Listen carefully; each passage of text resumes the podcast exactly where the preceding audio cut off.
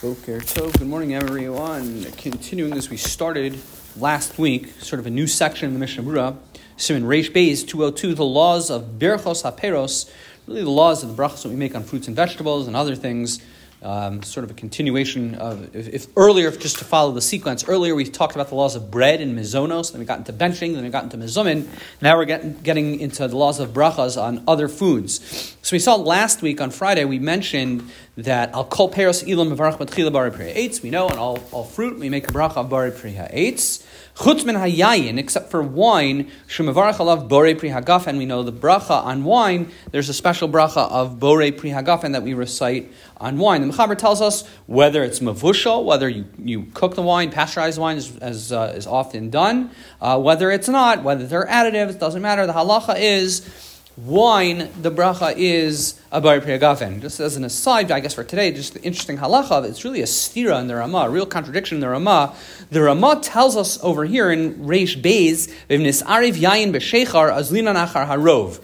Now, there's a very important topic in Hilchos Brachos, which we're going to get to in the coming classes.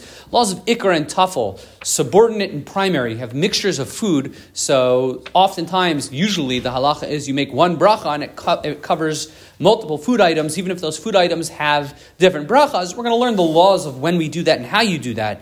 But suffice it to say, the Ramah tells us, let's say you have wine and you mix it together with beer.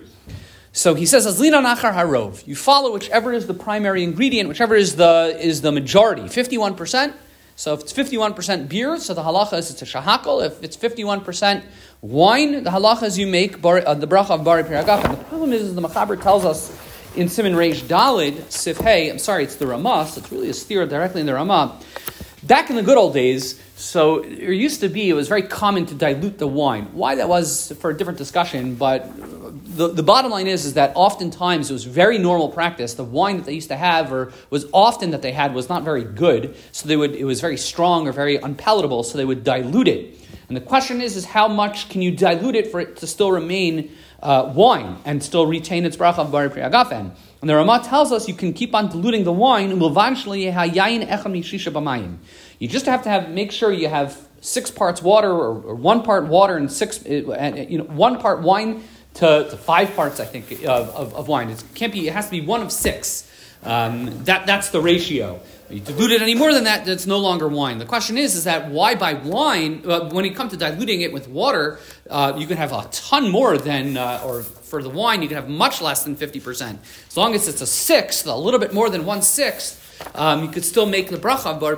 Yet the Ramah over here says if you dilute it, it has to be more than, it has to be a rove, it has to be 51%. Mishnah Berurah asks this question, the answer that he gives, although it's certainly not clear, the Biur Halacha offers other answers, but the answer that he gives is there's a difference between diluting, because that was the normal way of drinking. That was just how they used to drink their wine, because the wine was, as I mentioned, was unpalatable. They had to, the natural, normal way to drink the wine was to dilute it. Whereas over here in Reish Beis, when you're dealing with mixing wine with beer, this is like, I guess, like a mixed drink. Like you go to a bar and you have some kind of, I don't know, Long Island iced tea, whatever, whatever, whatever the mixed drink was.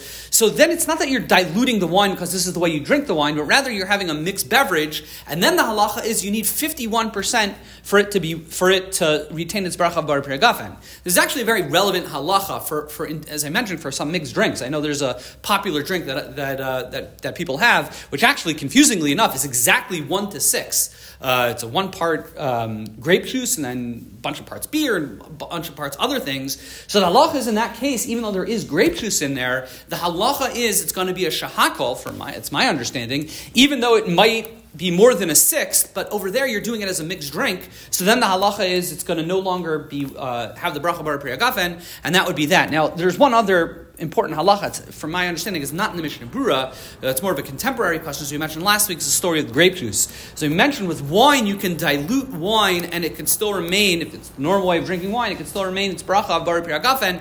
With grape juice, the modern poskim, Rav Elyashiv, Rav Shlomo Zalman, were very uncomfortable with diluting grape juice even with a little bit of wine, even just a few drops. Again, a few drops, they said it was okay. But diluting grape juice uh, for, you know, again, for, for reasons not brought in the Mishnah or for other reasons, diluting grape juice might really make it lose its bracha bar peragafen, which is a very relevant halacha, which means if you add anything to grape juice, certainly shouldn't be making kiddush on it, and very likely you don't make the bracha bar peragafen. Wishing everyone a wonderful day.